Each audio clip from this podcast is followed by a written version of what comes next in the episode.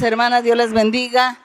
Mis queridos hermanos y mis queridas hermanas de aquí de Tegucigalpa, Honduras. Bueno, hermanos, pueden sentarse. Y antes de iniciar, yo voy a saludar también a todas las personas y los hermanos y las hermanas que nos van a ver a través del video, en el estudio bíblico, en diferentes lugares del mundo, diferentes iglesias, muchos grupos y muchas personas que aún no van a la iglesia también ven el estudio bíblico y también lo ven a través de internet. Entonces, a través de internet mucha gente tiene la oportunidad de ver el estudio bíblico. Para ustedes, un saludo muy especial el día de hoy, muy cariñoso. Estamos en Tegucigalpa, Honduras, Centroamérica. Que Dios los bendiga también a todos ustedes el día de hoy. Y así, alegres, vamos a comenzar nuestra meditación. Vamos a estar meditando en algunos versos de la Biblia y luego, si nos queda tiempo, haremos algunas preguntas. Por tanto, eh, vamos a hablar hoy sobre la obra del Espíritu Santo. ¿Qué es eso del derramamiento del Espíritu Santo que nos habla la Biblia? En Isaías, vamos a estar abriendo la Biblia en Isaías 44, en el verso número 3. ¿Ya tienen todos? Isaías 44, verso 3. Así dice Isaías 44, 3.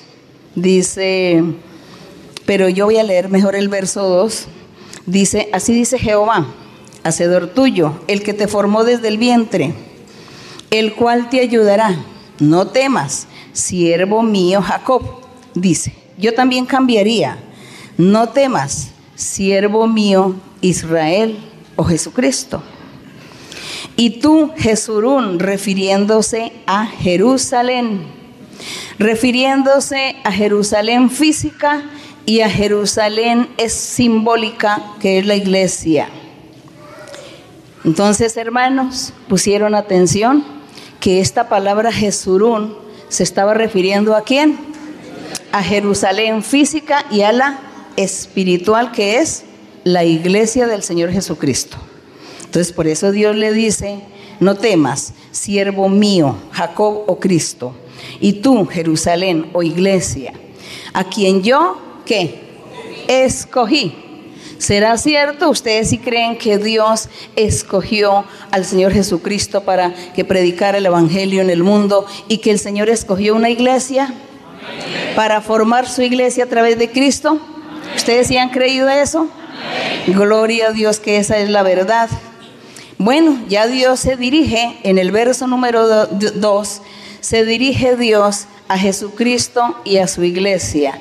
Y en el verso número 3, mire la promesa hermosa que Dios le hizo al Señor Jesucristo aquí, hablándole como Jacob, y a Jesurún hablando de Jerusalén. Dice en el verso 3, porque yo derramaré aguas. Me gustaría que todos me ayudaran a leer. Porque yo derramaré aguas sobre el sequedal y ríos sobre la tierra árida. Mi espíritu derramaré sobre tu generación y mi bendición. Qué hermosa es la lectura. Ahora sí entendemos este verso 3, cuando el Señor le habla a Cristo Jesús. Y en ese tiempo Dios no dijo Jesucristo, dijo mi siervo Jacob. Mi siervo Jacob, que ya no te llamarás Jacob, te llamarás Israel. Mi siervo Israel, que está allí Jesucristo, está allí en la esencia, en la esencia de ese pueblo Israel que Dios había escogido. Allí estaba Jesucristo. Y por eso el Señor cuando se refería a su siervo Israel, Dios no estaba mirando un poco de gente física o un pueblo físico o un área geográfica física. Dios estaba mirando era a Jesucristo y a Él se dirigía y a su iglesia, porque el Padre sabía que el Señor Jesucristo estaría formando su iglesia.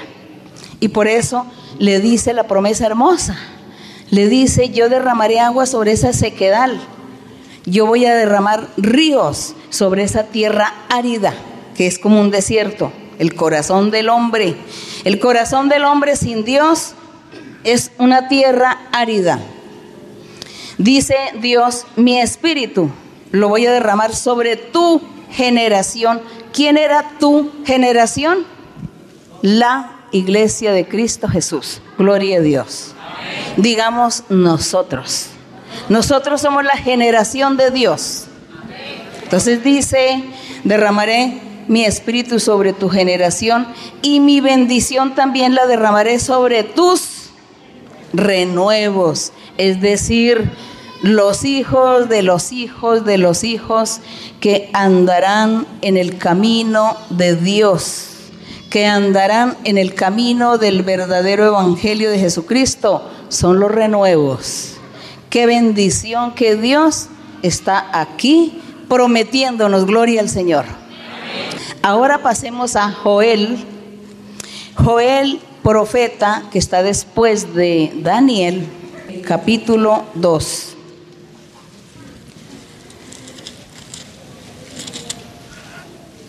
El verso 28. ¿Ya tienen listo, hermanos? Aquí sigue la promesa de Dios. Sigue Dios prometiendo para el futuro. ¿Y si ustedes saben cuándo es el futuro? El futuro ya lo estamos viviendo. El futuro comenzó desde hace más de dos mil años, cuando el Señor Jesucristo estuvo en la tierra, murió, fue crucificado me resucitó, subió al cielo y comienzan los apóstoles a predicar el Evangelio. Ahí comenzó el futuro de todas las promesas que Dios hizo a sus profetas de la antigüedad. Y Joel empieza aquí a profetizar para el futuro. Pero el futuro ya lo estamos viviendo, ¿verdad? No se les olvide. ¿Desde cuándo estamos viviendo este futuro espiritual? Desde hace más de dos mil años. Por lo tanto, Joel capítulo 2 en el verso 28 dice así, sigue Dios dando su promesa, primero fue por Isaías, ahora por Joel, para el futuro, y dice, después de esto derramaré mi espíritu. Cuando dice después de esto, lo que pasa es que en el capítulo anterior, Dios comenzó a narrar, a decir todo el castigo que le iba a dar al pueblo de Israel que los iba a castigar, que Dios iba a apartar de ellos, que ya ellos no iban a tener manifestación de Dios, no habría profetas. Hubo una época en que aparentemente Dios se olvidó de su pueblo Israel. Pasaron 430 años y a los 430 años Dios se acordó que no se había vuelto a, a, ver, a pensar en los israelitas. Entonces Dios dijo, ay, voy a mandar a Juan el Bautista y después ya Jesucristo ya aparecerá para predicar. Eso fue lo que sucedió. Pero pasaron 430 años donde Dios se olvidó de todos, de su pueblo.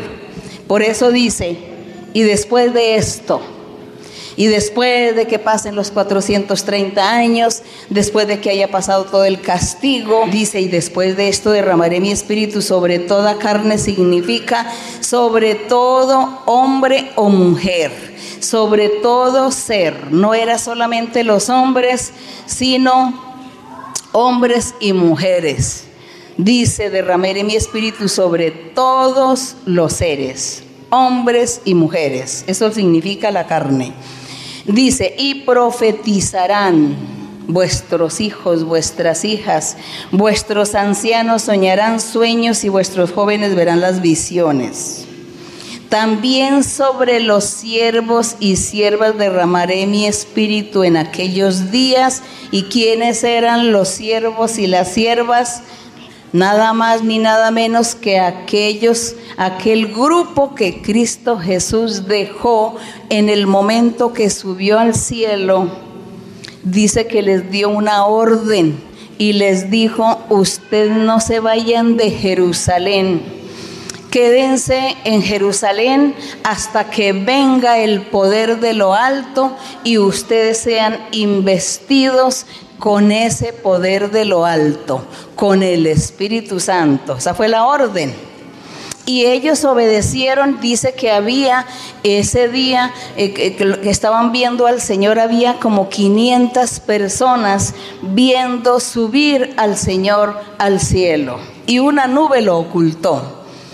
Y después de eso ellos obedecieron. Los apóstoles con todos los demás discípulos, hombres y mujeres que habían creído en el Señor, se estuvieron allí en Jerusalén esperando qué? La promesa de qué?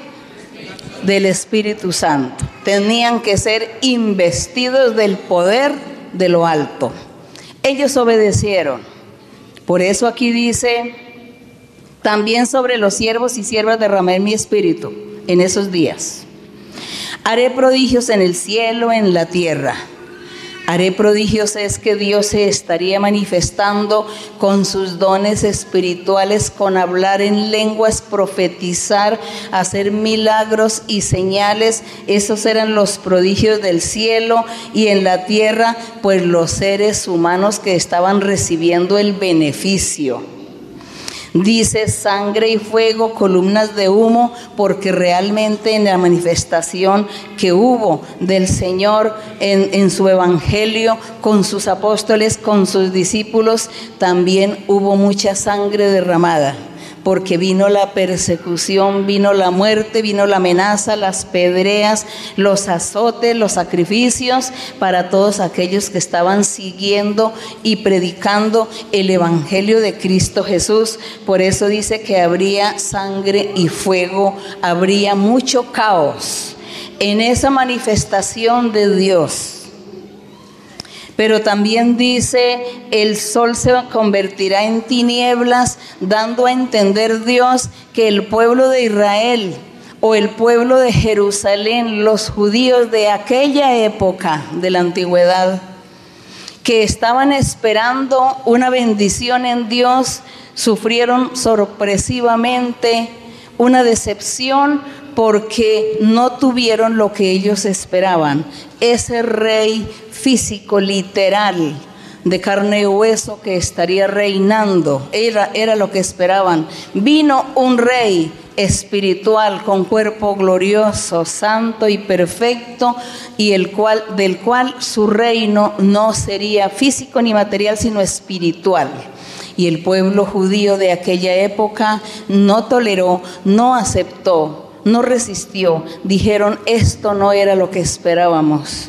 Nosotros no esperábamos un rey que diga que es espiritual y que diga que su reino es espiritual, que no es de este mundo, que no es material. No, nosotros queríamos ser un rey físico, un rey que nos reina y dura 20, 30 años reinando y se muere, después viene el otro. Eso era lo que queríamos, decía el, el pueblo de Jerusalén y el pueblo de Israel.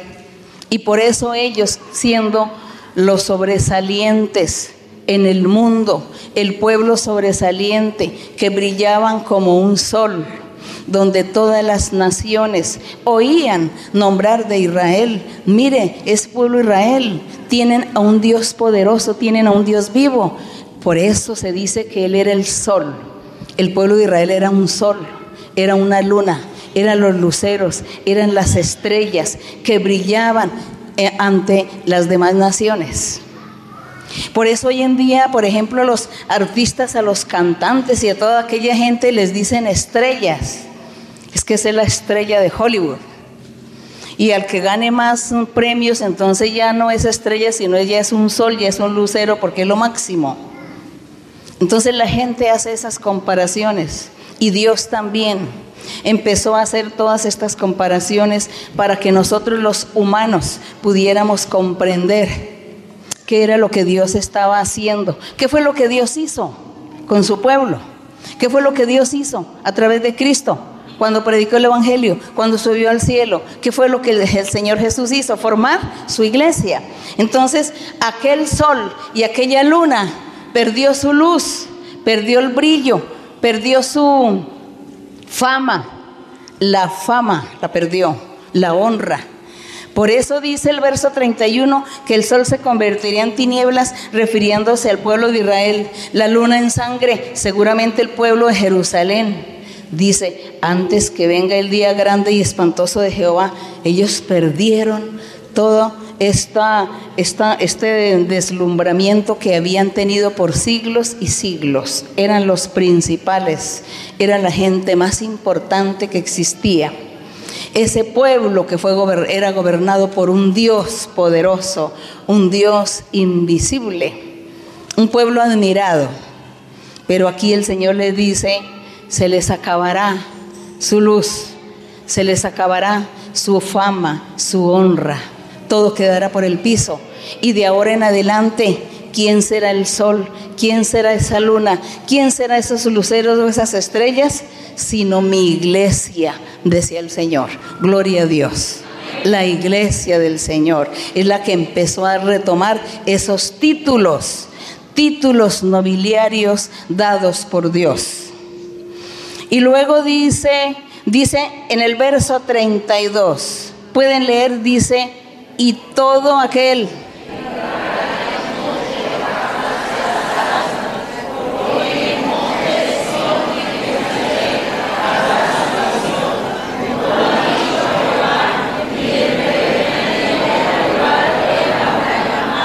Entonces dice Dios, y todo aquel hombre o mujer que invocare, que creyere, que se convirtiere en el nombre de Jehová o en el nombre de Jesucristo. ¿Será que salvo el seguidor no era solamente decir Señor, Señor? No. Invocar el nombre de Dios es creer en Él, obedecerle, seguir sus pasos, andar una vida santa, perfecta, recta, apartada de todo pecado hasta el fin de nuestra vida. Eso es lo que significa todo aquel que invocare el nombre del Señor. Será salvo, porque tiene que llegar hasta dónde? Hasta el final, hasta el final de la vida, hasta el final de la vida. Y dice, todo aquel que invocar el nombre de Jehová será salvo, porque en el monte de Sión, que es la iglesia, en Jerusalén, que es la iglesia, habrá que salvación. La salvación está en la iglesia de Jesucristo en Jerusalén, porque, que es la misma iglesia, porque Jesucristo es la cabeza y la iglesia es su cuerpo. Habrá salvación, así ha dicho Jehová. Entre el remanente también, un remanente, habló aquí Dios, un remanente del pueblo de Israel y del resto aquellos gentiles que hemos sido privilegiados, gloria a Dios, de estar aquí disfrutando de las promesas de Dios. Gloria a Dios, gloria a nuestro Dios. Qué hermoso es el derramamiento del Espíritu Santo. Qué hermoso es esa promesa del Espíritu Santo. ¿No les parece? Seguimos con San Juan. Pasemos a San Juan a ver qué es lo que nos dice el Evangelio de San Juan. San Juan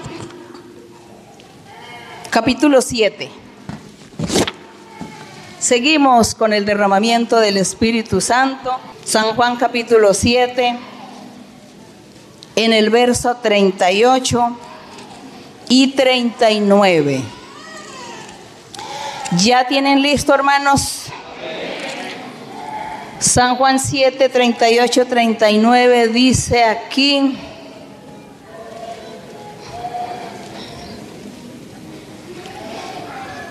Leo mm, desde el verso 37.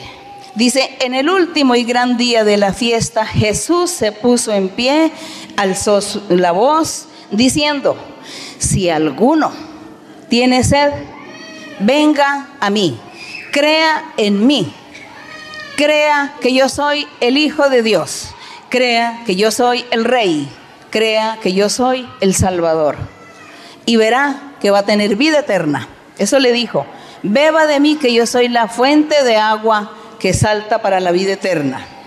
Y dice el Señor en el 38, el que cree en mí, como dice la escritura, ¿cuál escritura? Todo lo que hablaron los profetas, especialmente el profeta Isaías, todo lo que dijeron ellos, profeta Isaías, Joel, Zacarías, Todos ellos hablando de Cristo Jesús. Y dice el Señor, el que cree en mí, como dice la escritura, de su interior, de su corazón, ¿qué corre? De su corazón va a correr, van a correr ríos de agua viva. Ríos de agua viva correrán del corazón de un hombre y una mujer que cree en que Jesucristo es el Hijo de Dios, es el Salvador, es el Rey y que Él dio unos mandamientos y que hay que cumplir esos mandamientos y que hay que vivir en santidad y que hay que honrar y alabar y glorificar a Dios y apartarse del mal y apartarse del pecado. Eso. Y cuando ya nos apartamos del pecado, entonces los ríos de agua viva comienzan a correr aquí dentro de nuestro corazón. Y esos ríos de agua viva también tienen un nombre. A pesar que son el Señor Jesucristo, tienen el nombre de el Espíritu Santo. Y dice, lean ustedes el verso 39.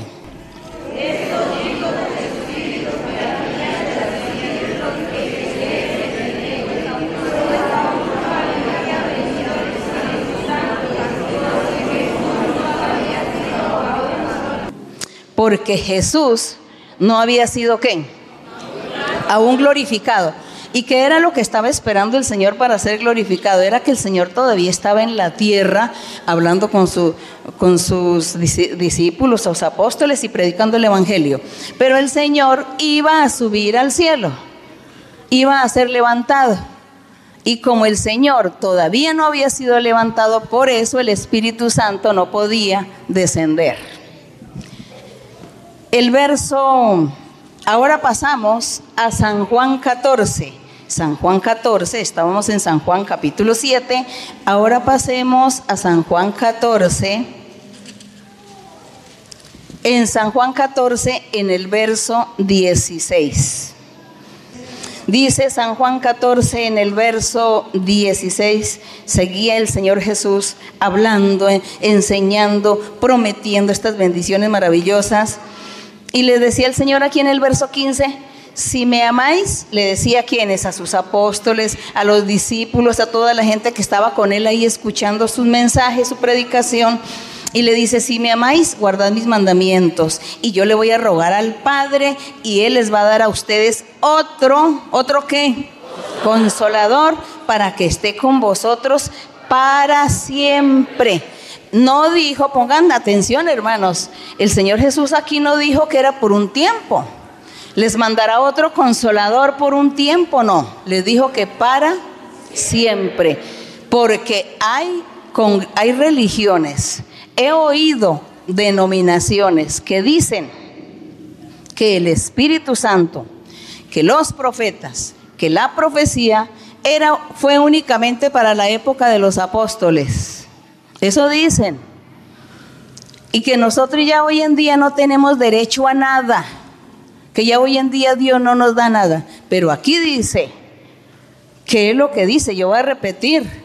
Y yo rogaré al Padre y os dará otro consolador que es el Espíritu Santo para que esté con vosotros. ¿Cuándo? Aquí no dijo, mientras que ustedes los doce apóstoles vivan, les daré el Espíritu. No dice, es para siempre. ¿Y sería, será que el mundo ya se acabó? No, porque aquí estamos. Aquí estamos. Entonces no se ha acabado el mundo.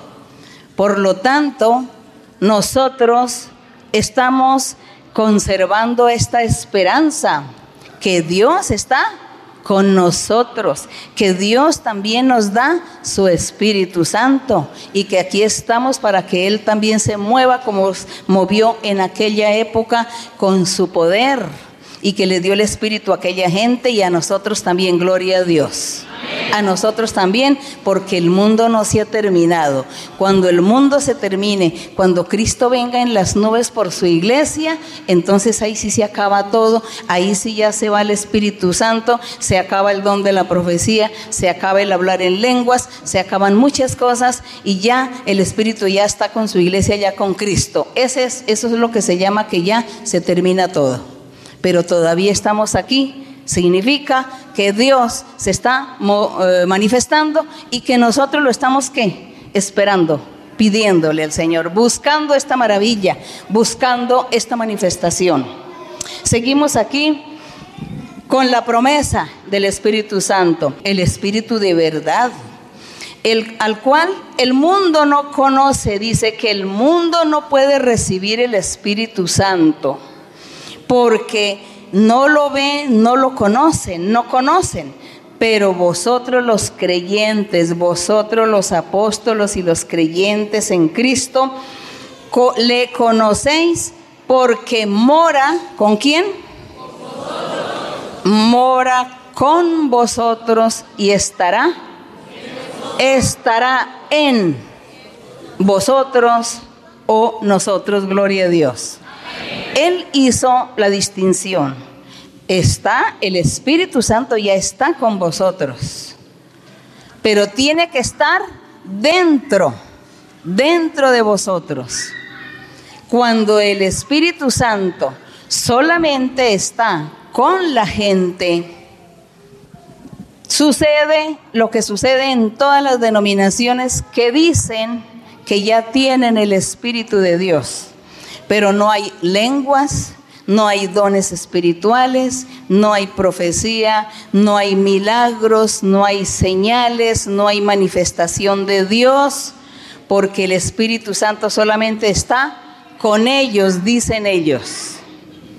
Pero si el Espíritu Santo está dentro de nosotros, que es en el corazón, entonces habrá lenguas, profecía, visiones, sueños, revelaciones, discernimiento, milagros, señales.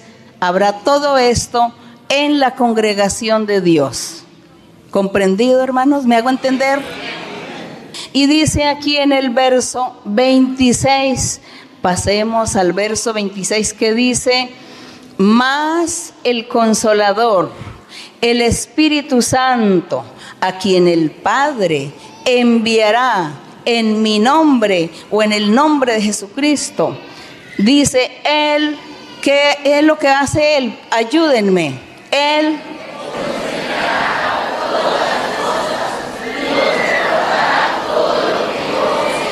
Gloria a nuestro Dios. El Espíritu Santo enseñará todas las cosas y recordará todo lo que Cristo enseñó durante esos tres años, le enseñó a sus discípulos, a sus apóstoles y al resto de gente que creyó en él. Y que se les olvidó, pero viene el Espíritu Santo y les recuerda todo, gracias a nuestro Dios. Porque eso es lo que hace hoy Dios con nosotros. Nos da su Espíritu Santo, nos habla, nos hace muchas promesas, nos enseña doctrina, nos enseña muchas cosas y se nos olvida, porque somos seres humanos, se nos olvida, pero después el Espíritu Santo nos recuerda y nos recuerda todo, gracias a nuestro Dios. Eso es lo que Él hace. Ahora seguimos, seguimos con San Juan capítulo 16. San Juan es una hoja más adelante, una hoja más adelante, San Juan 16. En el verso número 7, el verso número 7. ¿Ya está listo, hermanos? Dice, en el verso 6 dice, dice el Señor Jesús, antes porque os he dicho todas estas cosas de que yo me voy a ir, que me tengo que ir, porque si yo no me voy, el Espíritu Santo no viene. Y ustedes se pusieron tristes, tristes porque supieron que me voy, decía el Señor. Entonces dice, antes porque os he dicho estas cosas, tristeza ha llenado vuestro corazón, pero yo os digo la verdad. Conviene que yo me vaya Dice así, ¿están leyendo el, verso 7? Dice, conviene que yo me vaya, porque si no me voy, el consolador, el Espíritu Santo no vendrá a vosotros.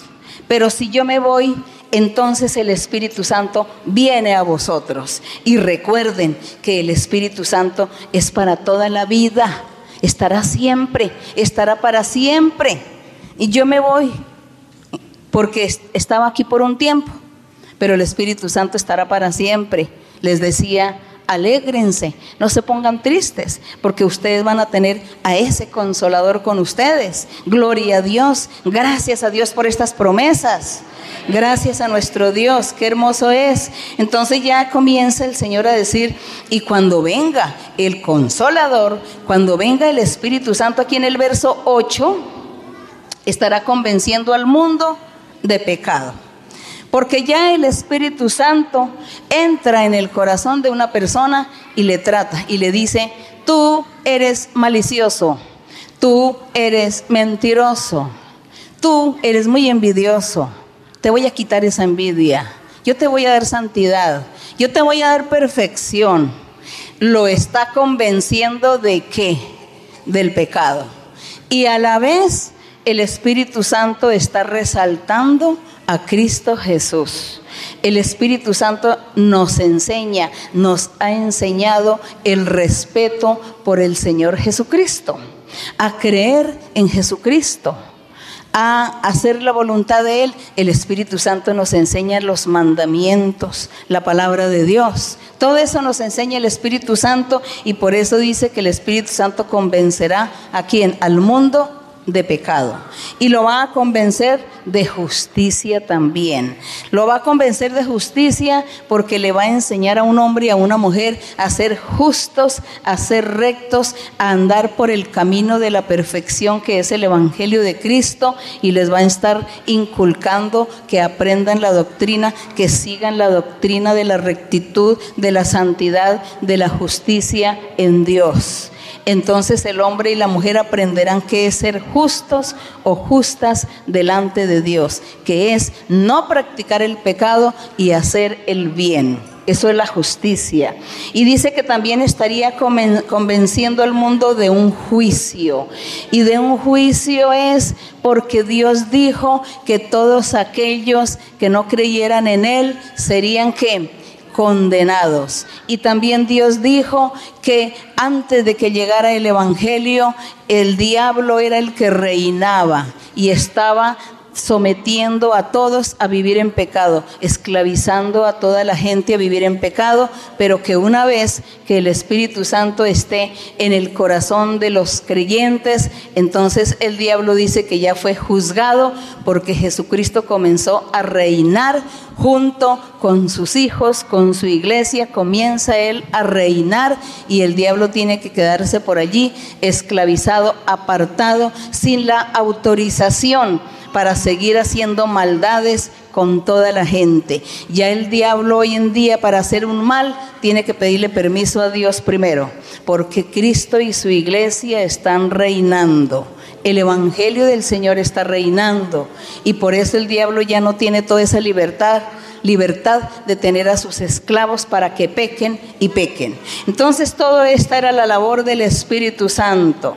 Y también el juicio en el verso 11 que dice que el príncipe de este mundo, que es el diablo, ya ha sido juzgado, ya Dios lo juzgó por causa del Evangelio de Cristo, por causa que el Señor Jesús se fue crucificado en la cruz y resucitó al tercer día, obtuvo la victoria, obtuvo el triunfo sobre las artimañas del diablo. El diablo fue vencido Cristo lo venció en la cruz del Calvario y como fue vencido, ya Dios lo destituyó y lo juzgó a la condenación al lago de fuego que eso ya nosotros lo leemos es en Apocalipsis. Eso fue, esto es la obra del Espíritu Santo que está haciendo hoy en los corazones de todos aquellos que creen en Jesucristo como el Hijo de Dios y como el Salvador del mundo. Y por eso es que nosotros estamos aquí luchando para tener el Espíritu Santo dentro de nosotros. No solamente que Dios nos vea, nos oiga, sino que venga a vivir con nosotros en nuestro ser, para que nos haga hablar en lenguas, profetizar y hacer muchos milagros y señales. Amén. ¿Cuántos de ustedes desean tener el Espíritu aquí dentro? Pues hay que empezar a luchar por hablar en lenguas, que es el primer paso. Para decir que tenemos el Espíritu Santo dentro, hay que hablar en lenguas. Ese se llama bautismo con el Espíritu Santo. en el verso 14 de mismo San Juan 16, 7, en el verso 14 dice, el Espíritu Santo me glorificará, dice, porque tomará de lo mío y lo hará saber a ustedes. Esa es la obra del Espíritu Santo. Dice que glorificará a Cristo Jesús, que tomará de lo que Él fue y de lo que Él sabe, lo tomará para dárnoslo a conocer a nosotros. Gloria a Dios. Mire la obra del Espíritu Santo. No es nada sencillo. Nosotros pensábamos que el Espíritu Santo era solamente decir, Señor, bautízame con tu Espíritu y que comencé a hablar en lenguas y ya. No, hermanos, si ve que el Espíritu Santo es el que nos enseña la doctrina él nos enseña el camino, nos enseña a vivir bien, nos enseña a vivir santamente.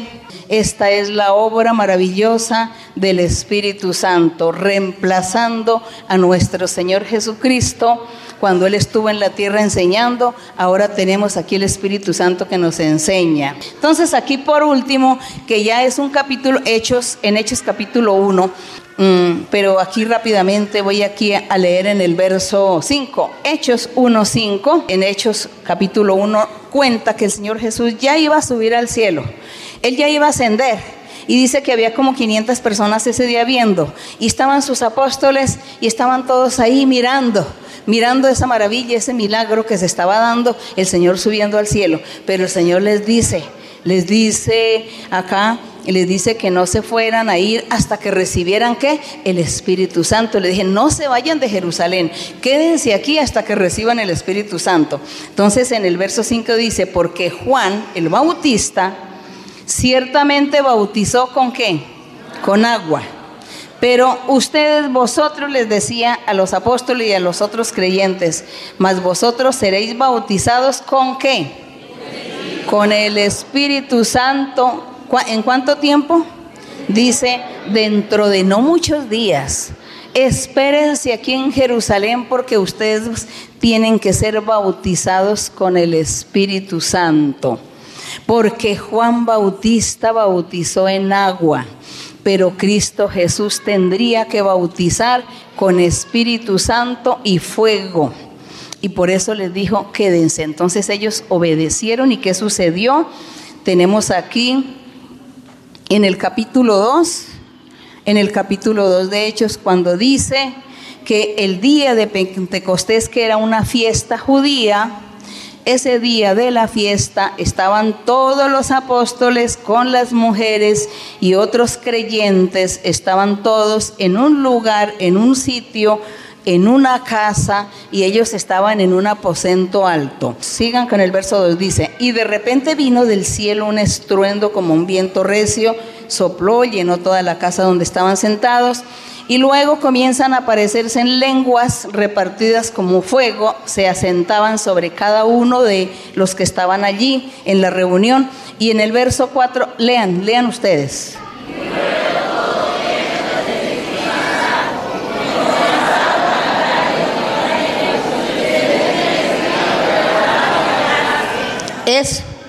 Y dice que todos fueron llenos del Espíritu Santo. ¿Y comenzaron a qué? A hablar en otras lenguas, según el Espíritu Santo les daba que hablara a cada uno. Y más adelante dice que comenzaron a profetizar. Había mucha gente que, porque como hubo temblor, como hubo un temblor de tierra, pues todo el mundo corrió.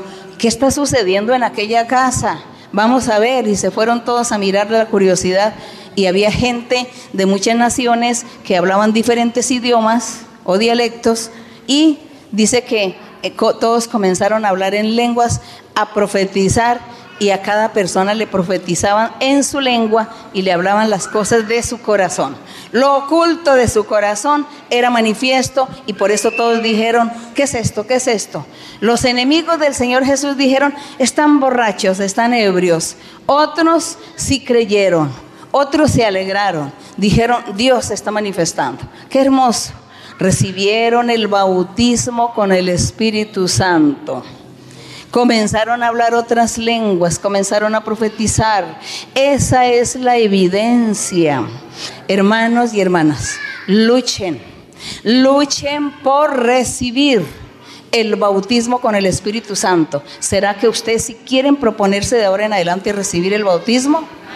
Ustedes dirán, ¿y cómo hago para recibirlo? ¿Qué hay que hacer? ¿Cuáles son los requisitos? No, venir a las alabanzas, vengan a las alabanzas y cuando ustedes comiencen a orar, a glorificar a Dios, le dicen, Señor, bautízame con el Espíritu Santo. Quiero tener esta experiencia en mi vida, quiero tenerte a ti en mi corazón.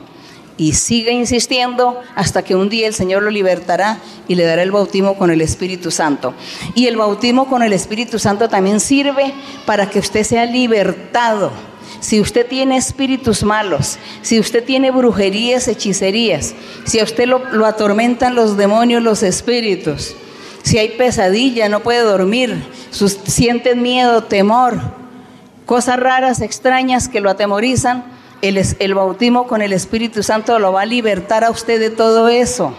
Le quita todas estas cosas. Si usted tiene vicios, malas acciones, si usted anda en mentiras, en engaños, en fraudes, en ah, queriendo hacerle mal a la gente, entonces el Espíritu Santo a usted lo va a transformar, lo va a cambiar y le va quitando todo eso y lo va limpiando poco a poco.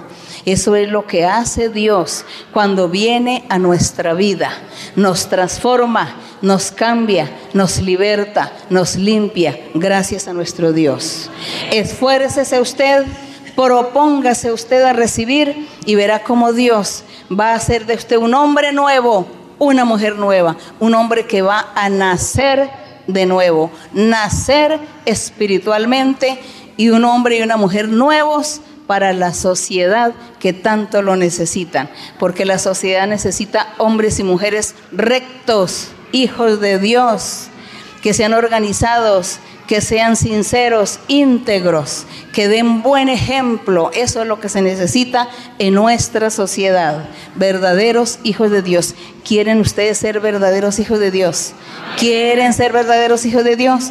¿Quieren ustedes ser verdaderos hijos de Dios? Pues esfuércese, comience por recibir el bautismo con el Espíritu Santo y lea la Biblia una y mil veces. Gloria a Dios. Que la honra y la gloria sea para nuestro Dios. Y hay tiempo para algunas preguntas. Bienvenida hermana, María Luisa, ¿verdad? Usted hizo comitiva, promesa cumplida del Señor que me dijo que iba a estar frente a su ministerio haciéndole una pregunta, hermana, mi corazón rebosa de alegría, ¿verdad? porque la estamos esperando, hermana, y nosotros decíamos, ojalá que venga este año, aunque sea en diciembre, pero que venga este año. Cuando nos dijeron la noticia, hermana, nosotros nos regocijamos, ¿verdad? Así que bienvenida nuevamente. Tengo una pregunta, hermana, en el libro de Primera de Reyes. Primera de Reyes. 19, del verso 9 al 11. Primera de Reyes 19. Del verso 10 al 11. del 9 al 11. Del 9 al 11, sí, hermana. Y ahí se metió en una cueva donde pasó la noche. Y vino a él palabra de Jehová, el cual dijo, ¿qué haces aquí, Elías? Él respondió, he sentido un vivo celo de Jehová, Dios de los ejércitos, porque los hijos de Israel han dejado tu pacto y han derribado tus altares y han matado a espada a tus profetas y solo yo he quedado, y me buscan para quitarme la vida. Y le dijo, sal fuera y ponte al monte delante de Jehová. Y aquí Jehová que pasaba, y un grande viento poderoso, un gran poderoso viento que rompía los montes y quebraba las piedras delante de Jehová, pero Jehová no estaba en el viento. Así como, como sucesivamente dice lo demás, hermana, mi pregunta está que dice, ¿y Jehová qué pasaba? Y dice, pero Jehová no estaba ahí, entonces, ¿quién mandaba el viento, el terremoto, el fuego? ¿O de dónde miraba Jehová o, o dónde estaba? Bueno, ¿cómo así que quién mandaba el terremoto? Y cuando por aquí a veces, no sé si aquí habrá temblores, aquí hay, hay temblores algún ¿Algún tiempo ha habido temblores aquí en esta ciudad? Bueno, entonces en otros lugares hay maremotos, tsunamis, tornados, huracanes. Bueno, cuando eso sucede, pues es porque Dios lo permite. Dios permite que sucedan todas esas cosas con su poder, con el poder de Dios. Entonces aquí la hermana dice, eh, según aquí la lectura dice que Elías, el profeta Elías, estaba escondido en una cueva por allá en el desierto porque lo buscaban para quitarle la vida. Sus enemigos en el pueblo de Israel, que no les gustaba la palabra de Dios y no les agradaba la profecía de Elías, lo buscaban a él para quitarle la vida y él se escondió allí en esa cueva dijo, aquí me voy a morir, no voy a comer nada hasta que me muera de hambre. Pero Dios dijo, no, porque tú te morirás es cuando yo quiera, no cuando tú quieras. Y por eso Dios le habla, dice que le habla a Elías, ¿dónde estás? Sal de la cueva. Y dice que Elías escuchó un terremoto, hubo un temblor, pasó un ventarrón, un viento fuerte, pero él vio y sintió que ahí no estaba Dios. Pero que quién mandó el terremoto, quién envió eso, pues Dios. Pues Dios, porque Él es poderoso. Solamente que Él no quiso manifestarse en ese momento del terremoto, del viento fuerte, porque dice que después más adelante eh, Elías escuchó un silbido apacible, un silbido muy suave, apacible, y dice, Dios le mostró que ahí sí estaba el Señor. Entonces ahí es cuando ya Dios le habla. Pero Dios está en todas partes, Dios es poderoso, lo que pasa es que Dios no quiso manifestarse en medio del terremoto, ni quiso manifestarse en medio de ese huracán que pasó, ese viento fuerte, sino que se manifestó en el silbido. Pero Dios es poder, está en todas partes y Él permite hacer lo que es su voluntad. Es eso. Bueno, seguimos, seguimos adelante, sí, hermana. Bueno, buenos días, hermana María Luisa. Le doy la bienvenida aquí a Honduras. Este, yo quiero testificar de que yo estuve en Roma, Italia, pude compartir muchas bendiciones, estuve seis años, pude lograr conocerle en aquellas tierras. Para mí es una felicidad poder estar aquí, compartir esta bendición junto a mi familia, junto a mis hijos, a mi esposo que está aquí. Este siempre era un anhelo grande, hermana María Luisa, cuando yo estaba en aquellas tierras, le pedía tanto a Dios de poder compartir esa bendición. También, como dice, nos contaba el hermano Andrés Carrillo, que éramos unas personas de 10, de 10, siempre cada vez que llegaba una visita a Roma, nos acercábamos para pedir que Dios trajera la bendición hasta aquel lugar. Y así fue, hermana, como Dios nos hacía la promesa en aquellas tierras y aún a un grupo de aquí de hermanas a jóvenes y así fue, hermana, como Dios llevó la obra hasta Santa Ana.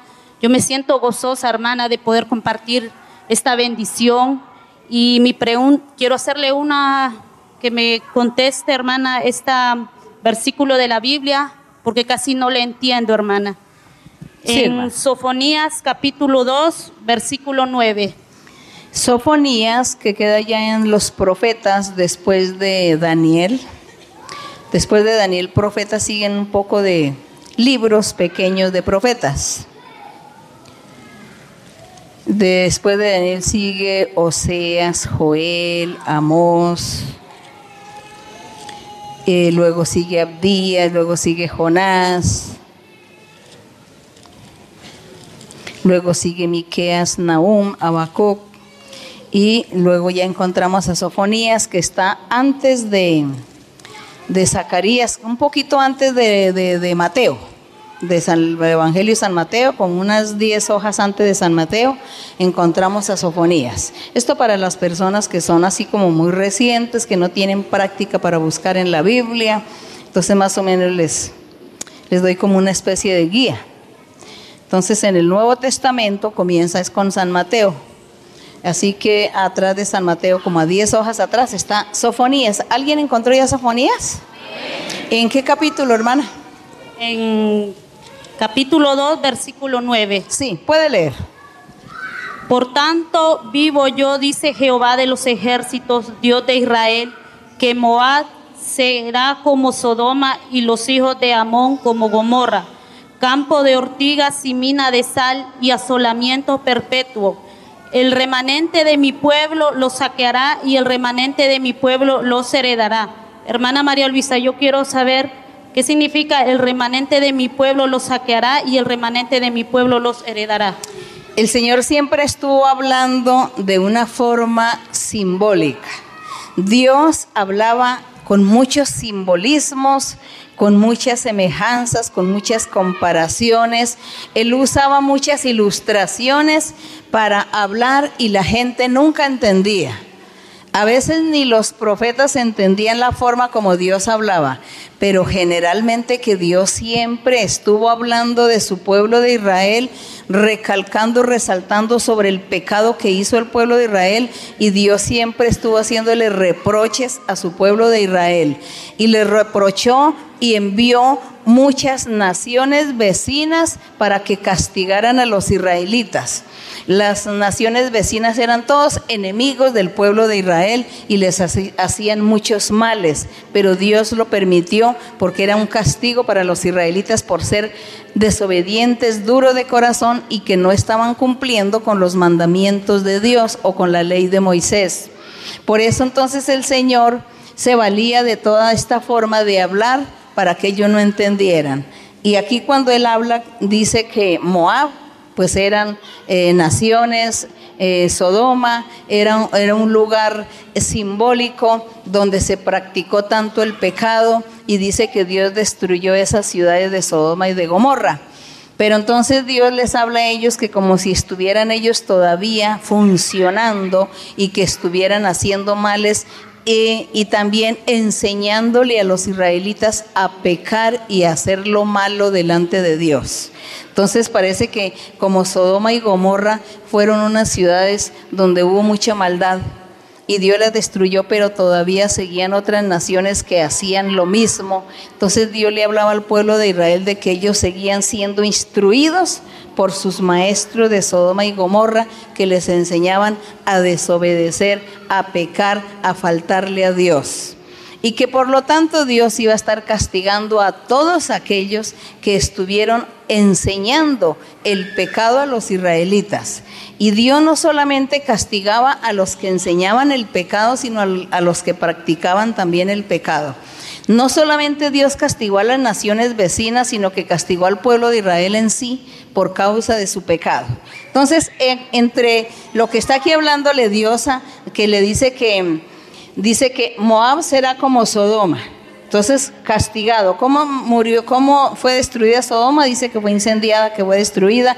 Seguramente esta ciudad Moab también fue incendiada que los hijos de Amón serían como Gomorra. ¿Qué le pasó a Gomorra? Pues que también Dios la destruyó y que a estos hijos de Amón, los amonitas, que era una nación, pues iban a ser castigados también porque el pueblo de Israel estaba haciendo los pecados que ellos hacían. Bueno, entonces dice que Dios los iba a castigar y los iba a convertir en campo de ortiga. Eh, la ortiga es una hierba, una planta la ortiga es una planta, un arbusto pequeño que da comezón. Si la gente lo toca o se frota con él, comienza a salirle una comezón y eso es doloroso y la gente tiene que ir al médico e inyectarse. Bueno, eso es lo que es la ortiga. Y dice que así convertiría a los hijos de Amón, a esa nación, que los iba a convertir en una mina de sal. La mina de sal entonces se vuelve la tierra estéril porque si alguien va a sembrar no nace ni nada de arbolitos, ni frutos, ni comida, porque la sal esteriliza el lugar y solamente sería sal. Entonces dice que si los iba a convertir en mina de sal dándoles a entender, ustedes se morirán de hambre, porque no van a tener ni fruta, ni vegetales, ni comida para alimentarse y dice, les voy a dar asolamiento perpetuo. Dice, y es decir, que vivirían sin Dios y sin esperanza. Dios los castigaba físicamente, permitiendo que la tierra se convirtiera en tierra árida o estéril, como la tierra de desierto que no se puede sembrar porque no hay ninguna comida.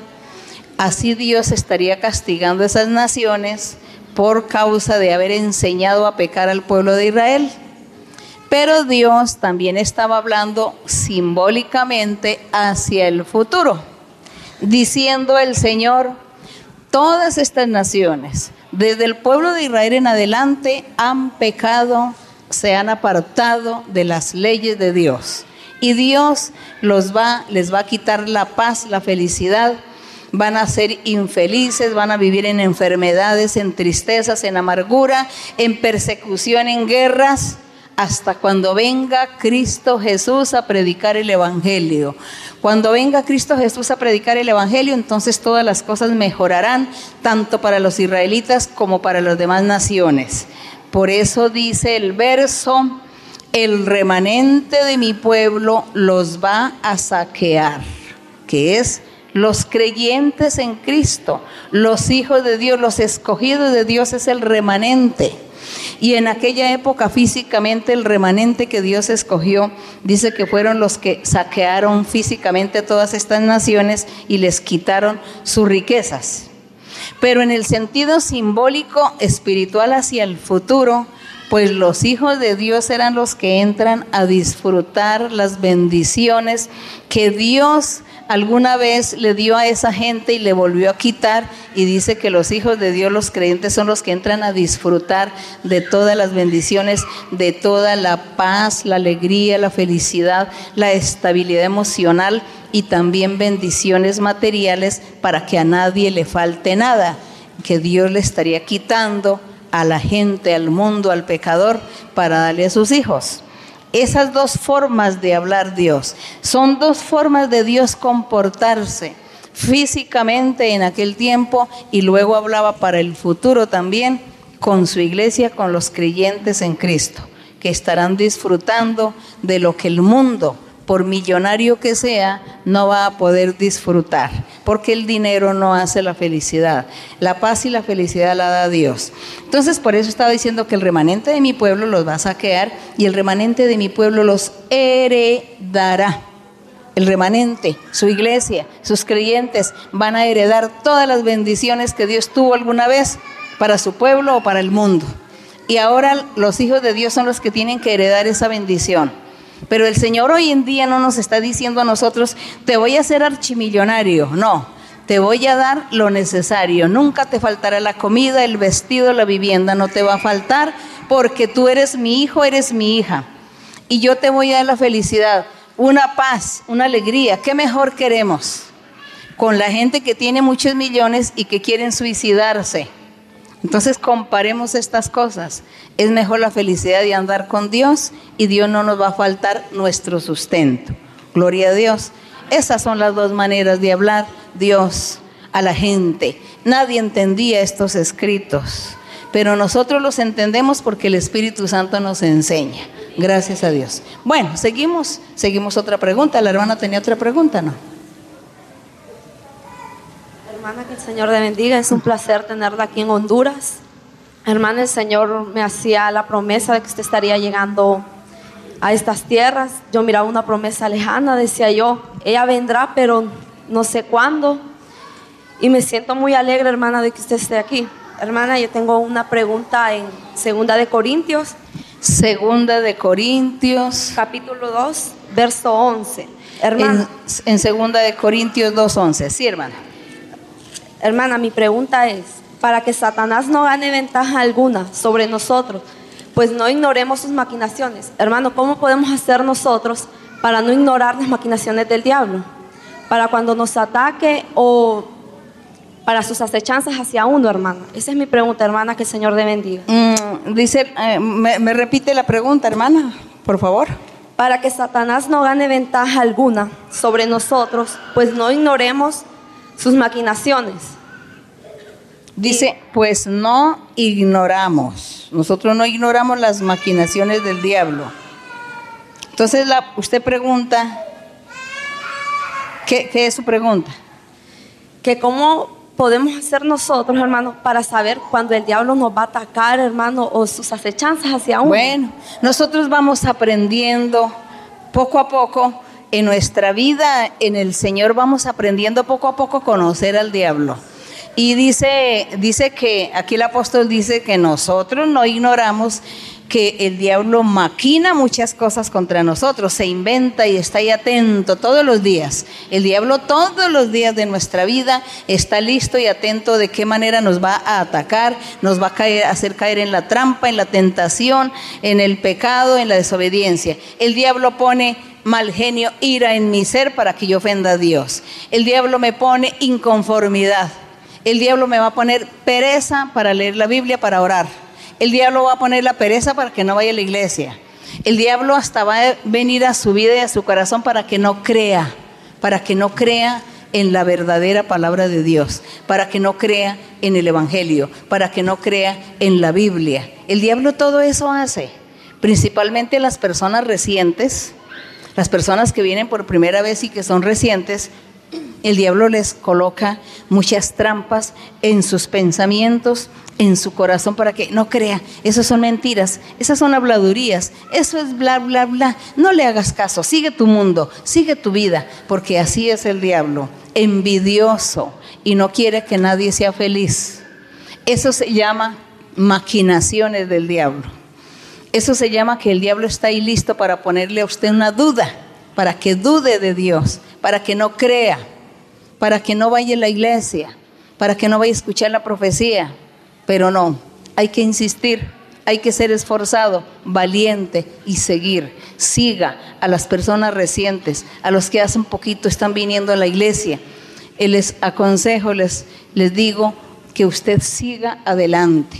Así usted no entienda, no se, no se preocupe, lea la Biblia. Así no entienda, pero siga leyendo la Biblia y vaya a la iglesia, escuche profecía, aprenda a orar, aprenda a dirigirse a Dios, aprenda a cantarle a Dios, aprenda a disponer o abrir su corazón para Dios, a amar a Dios y verá cómo Dios lo va a bendecir. Así Dios lo bendecirá y el diablo estará dejando de maquinar tantos males contra usted, porque va a tener paz, salud, bendiciones y felicidad. Eso es lo que Dios da. Otra pregunta.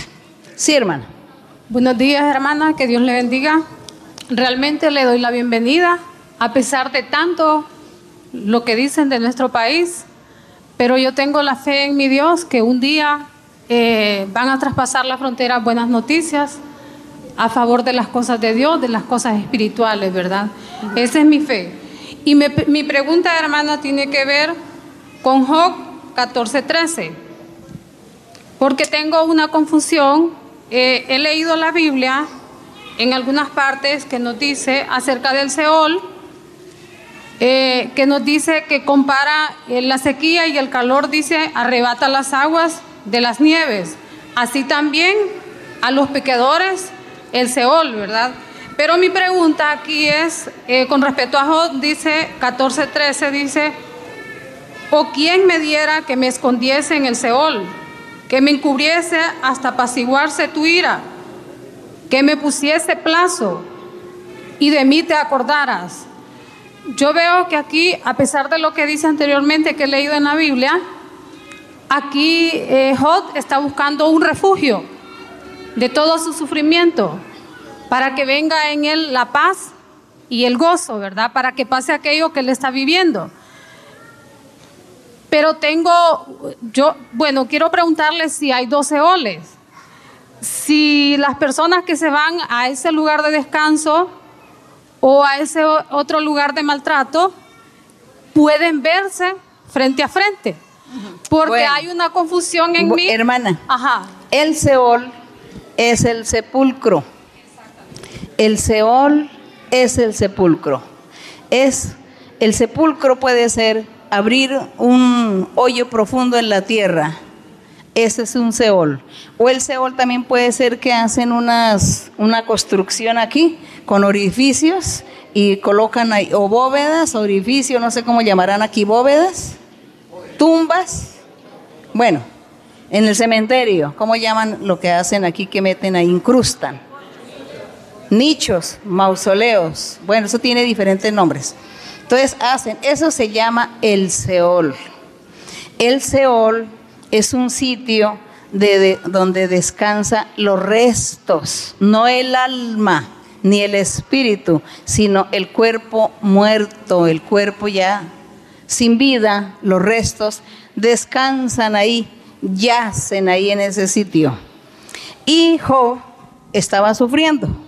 Y como estaba sufriendo tanto Job, le dice al Señor, Señor, yo quisiera estar en, un, en el Seol mejor, porque en el Seol están descansando el cuerpo muerto, los restos, el esqueleto, lo que sea de un ser humano está ahí quieto y nadie le hace mal, nadie le hace mal, no siente ni bien ni mal. Quisiera estar ahí. Era tanto el sufrimiento de Job que tenía que él prefería ser en ese momento un cuerpo muerto para estar en el Seol. Eso fue lo que él dijo. Entonces no hay varias clases de Seol porque la hermana me habla que dice que hay otro Seol. Porque en, en Lucas hermana María Luisa habla de que el rico y el pobre, ¿verdad? Cuando se muere, y que el pobre va al seno de Abraham. Y dice que el rico tiene la capacidad de verle y pedirle que mande al, al pobre para que le ayude. Por Sí. eso es mi pregunta. Sí. Las personas cuando se mueren tienen la capacidad de verse el uno al otro dónde está. Sí, bueno, entonces no, entonces vamos a hacer la diferencia entre Seol, que es donde descansa el cuerpo muerto. Y si colocamos unas piedras en ese Seol, decimos, esas piedras están descansando ahí. Están descansando porque nadie las utiliza ni para darles un martillo, ni para tirarlas así. Entonces está descansando la piedra. Bueno, eso es diferente de nosotros hablar de nuestra alma, de nuestro espíritu, nuestra personalidad. Es muy diferente, porque nuestra personalidad nunca muere, nuestro espíritu nunca muere. Muere, digamos, esta carne, esta materia queda inerte, pero nuestro espíritu sigue viviendo para Dios sigue viviendo para la condenación. Sigue. Y cuando, y cuando habla Job, él simplemente está es tan- sufriendo tanto en su dolor que él prefería más bien estar muerto y estar en un sepulcro. Eso era lo que él decía. La gente cuando la hermana me cita que dice que en la Biblia dice que Dios, que habían dos hombres, el uno rico y el otro pobre, el rico Epulón y Lázaro, esa es una historia que siempre han enseñado, aún en las religiones tradicionales enseñaban la historia de Epulón, del rico Epulón y Lázaro que murió, murió Lázaro y se fue al seno de Abraham, es decir, a disfrutar con Dios. Y murió el rico y como fue tan malo, entonces dice que estuvo allá en el infierno. Pero era el espíritu, estaba hablando era del espíritu, no del cuerpo muerto, no del cuerpo inerte, sino del espíritu, la personalidad. Así que el rico estaba allí y le dijo a Abra- a Abraham que por favor le enviara a Lázaro que le diera agua. Y él le dijo que no, que ya ni los unos ni los otros no pueden tener ningún contacto, ninguna mm, comunicación, cada uno en su sitio donde Dios lo puso. Por eso nosotros luchamos para que estemos en el paraíso con Dios, disfrutando y gozando con Dios. Pero eso no se llama Seol. El Seol es físico, donde colocan a las personas que se mueren. Y allí donde estuvo Lázaro, estaba, dice que era en un paraíso, en un lugar de felicidad, donde vio a Abraham y allí disfrutaba. Y el rico, por castigo, entonces se fue a un lugar de tormento y estaba siendo atormentado. Pero igualmente a los dos les hicieron un funeral. Y seguramente al rico le hicieron un funeral con mucha pompa, ¿no? Por ser rico me imagino toda la pompa donde todo el pueblo se fue al funeral del rico. Y cuando murió Lázaro yo creo que nadie se acordó ni nadie lo co- acompañó al familiar a enterrar a Lázaro. Así que el cuerpo de Lázaro a lo mejor quedó en un sepulcro bien económico, por ahí en el piso. Y en cambio el rico eso del sepulcro del rico me imagino que tuvo que haber sido una cripta por allá, una cueva con puertas, con todo, con metales, con oro, enchapado en oro. ¿Cómo les parece a ustedes el entierro de estos dos personajes? Este funeral. Y sin embargo, allá en la otra vida, mire cómo sucedió. Al pobre estando con Dios y el otro por ser pecador y malo, allá sufriendo. Bueno, así que esa es la vida. Así es la vida, hermanos. Lo importante es que nosotros tengamos a Dios, vivamos con Dios, agrademos a nuestro Dios y no nos preocupemos un día. Nuestro cuerpo físico, cuando ya deje de funcionar, no nos preocupemos si nos van a enterrar con pompas y sin pompas, con grandezas y sin grandezas, sin honra. Eso no nos preocupemos. Preocupémonos a dónde vamos a ir, porque eso sí, el alma nunca muere, la conciencia nunca muere, siempre estará vivita ahí. Y Dios es el que sabe dónde nos va a enviar. Gloria a Dios. Que el Señor tenga misericordia de todos nosotros. Bueno, la última, la última eh, pregunta, sí. Buenas tardes, hermana María Luisa. Mi corazón rebosa de alegría, de agradecimiento a nuestro Dios por permitirle estar aquí con nosotros. Y tengo una pregunta, es promesa del Señor que iba a estar al frente suyo haciéndole una pregunta. Si me lo permite, está en San Lucas capítulo 14, versículo 22. Lucas 14, 22. Sí, puede leer. Y dijo, y dijo el siervo, Señor, se ha hecho como mandaste, y aún hay lugar. Dijo el Señor al siervo, ve por los caminos y por los vallados, y fuérzalos a entrar para que se llene mi casa. Me inquieta la parte donde dice, fuérzalos a entrar para que se llene mi casa. En un estudio bíblico, hermana María Luisa, usted nos enseñó que nosotros tenemos la responsabilidad de dar a conocer a que nuestro Dios existe y que somos esas bocinas, esas trompetas, acompañado de un buen testimonio y también sabemos que Dios es el que pone tanto el querer como el hacer. No sé si estoy interpretando, si, si este fuerza los a entrar se refiere cuando ya están aquí y con la predicación. Eh, bueno, hermana, si usted leyó todo lo que fue la parábola de la gran cena, ¿no? Si usted leyó toda esta parábola de esta cena que dice que hubo una gran cena que que hubo y que hubo invitados y que Dios envió a todos los eh, profetas en la antigüedad para que predicaran y hablaran y se arrepintieran y buscaran a Dios. Entonces Dios dice que hubo una gran cena, un banquete para hubo muchos invitados y que la gente que invitaron no fue a ese gran banquete, dando a entender el pueblo de Israel era el llamado a asistir a, ese banquete pero ellos no quisieron ir porque no creyeron en Dios, fueron rebeldes y no hicieron la voluntad de Dios. Por eso el Señor le dice entonces a los siervos, le dice, vayan ahora entonces tráigame a toda la gente que usted encuentre por ahí. A los que no eran dignos de la invitación, tráigamelos y, y oblíguelos que vengan a, mi banquete, porque de todas maneras yo tengo que ofrecer esta, esta comida, esta, este banquete. Y dice que encontraron cojos, ciegos, bueno, de gente de toda clase y los trajeron dando a entender el Señor. El pueblo de Israel no quiso la palabra de Dios, no quiso el camino de salvación. Entonces tráigame al resto gente, a los gentiles. Entre los gentiles nosotros nos contamos. Ellos vengan a las bodas, vengan a, a disfrutar la bendición de Dios. Lo que nosotros estamos viviendo con Dios es disfrutando esta cena, este banquete, esta invitación que Dios hizo aquí. Y estamos aquí para recibir las bendiciones del Señor y disfrutar con Él. Pero Él lo ilustró con un banquete físico para que la gente entendiera. Pero nosotros sabemos que ese banquete es espiritual.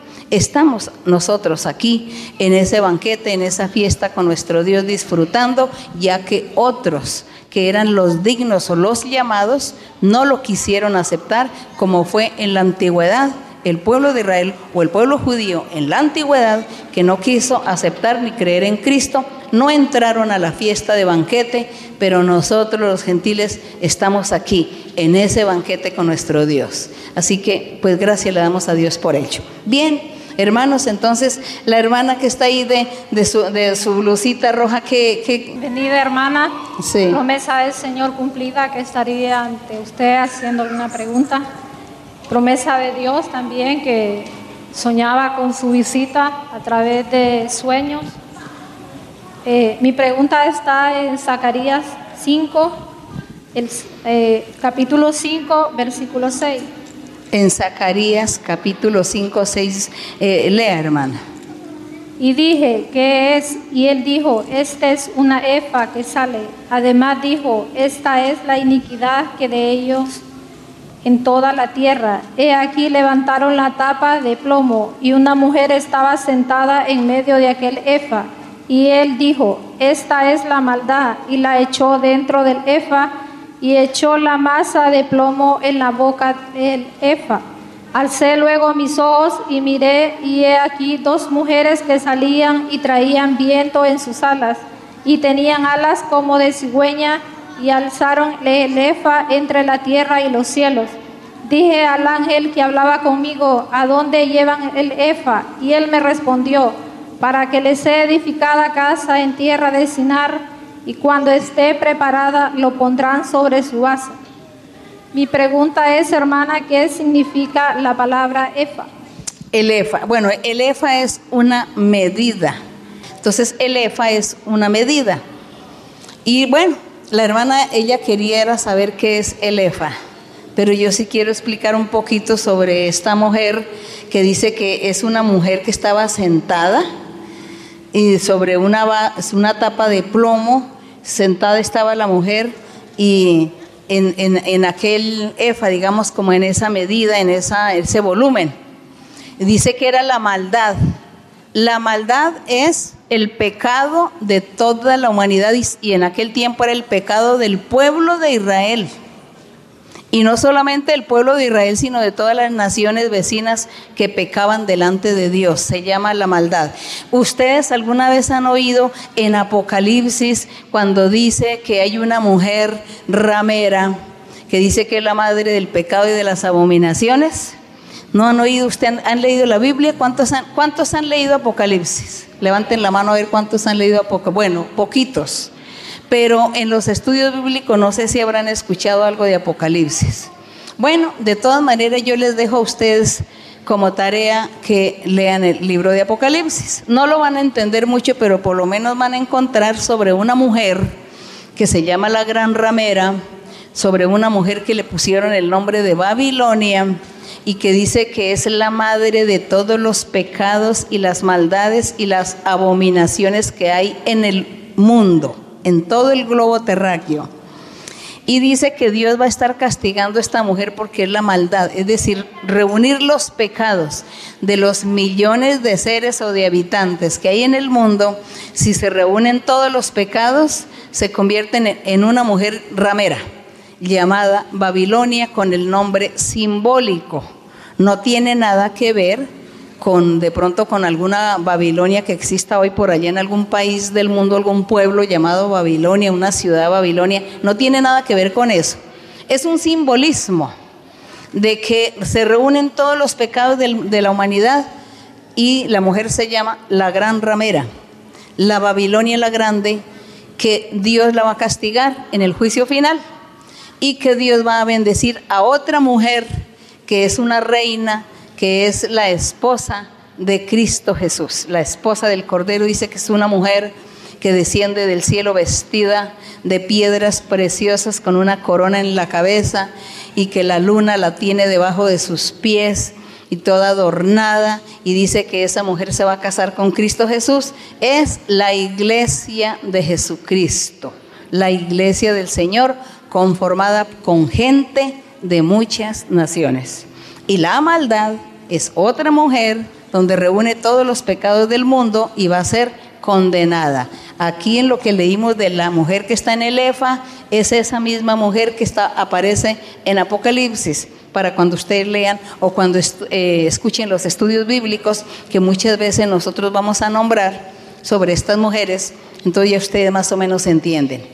Queridos hermanos y hermanas, que Dios los bendiga, que Dios esté con ustedes, que lo liberte. Vamos a estar haciendo nuestra oración para que Dios sane, para que Dios liberte, para que Dios cumpla sus promesas en cada uno de ustedes. Vamos a estar haciendo esta oración también dirigida a todos los que nos van a ver a través de internet o el estudio bíblico, que le pidan a Dios, que levanten su mano, pongan su mano en el corazón y le piden al Señor milagros y señales. Entonces así que vamos a estar haciendo nuestra oración. Vamos a orar en este momento y a pedirle a Dios se manifieste entre nosotros.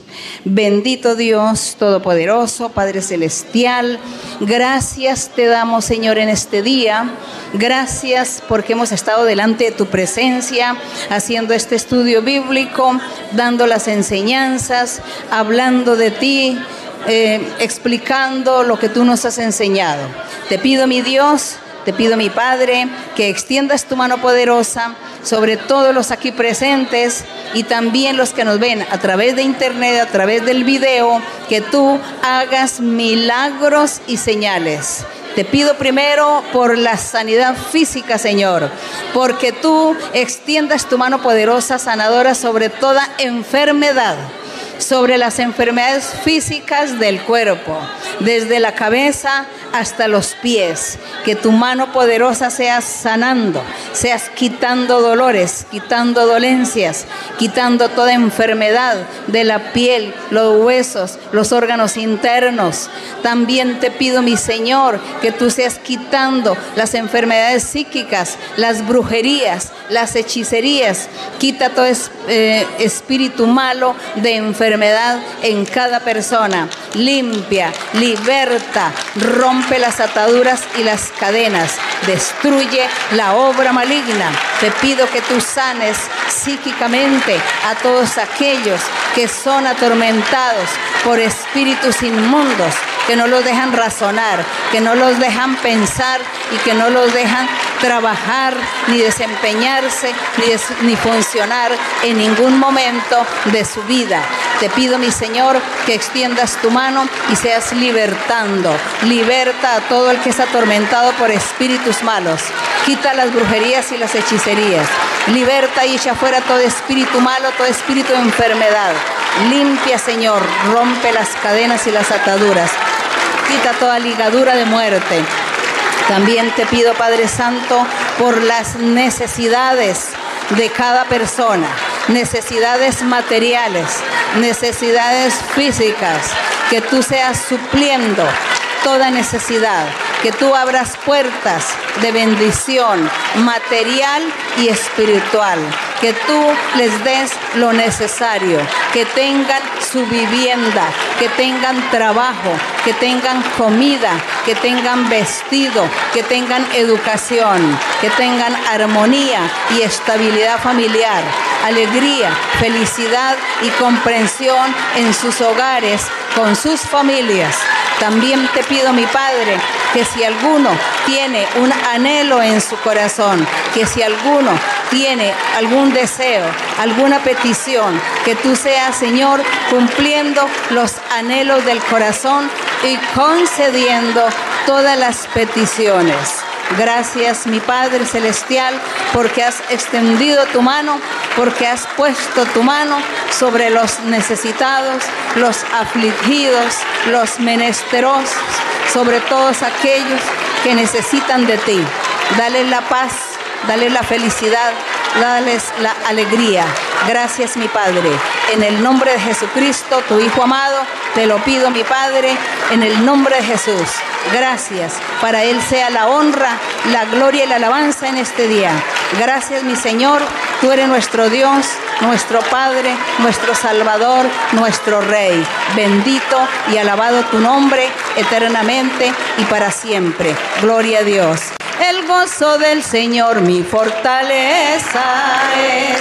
El gozo del Señor mi fortaleza es. El gozo del Señor mi fortaleza es. Mis gozos sin medida Él me da. Si tienes ese gozo puedes tú cantar. Si tienes ese gozo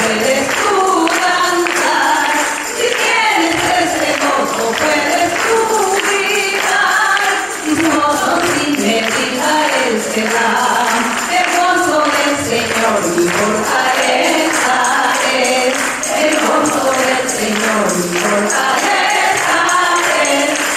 gozo del Señor, mi fortaleza es. Y tu gozo sin medida, él me da.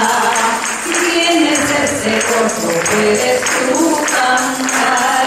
si tienes este gozo, puedes tú cantar. Y tienes este gozo, puedes tú brindar. Y tu gozo sin medida, él te da. Gloria a nuestro Dios. Gracias Padre Santo, en el nombre de Jesucristo. Muchas gracias. Que el Señor les bendiga. Dios les bendiga.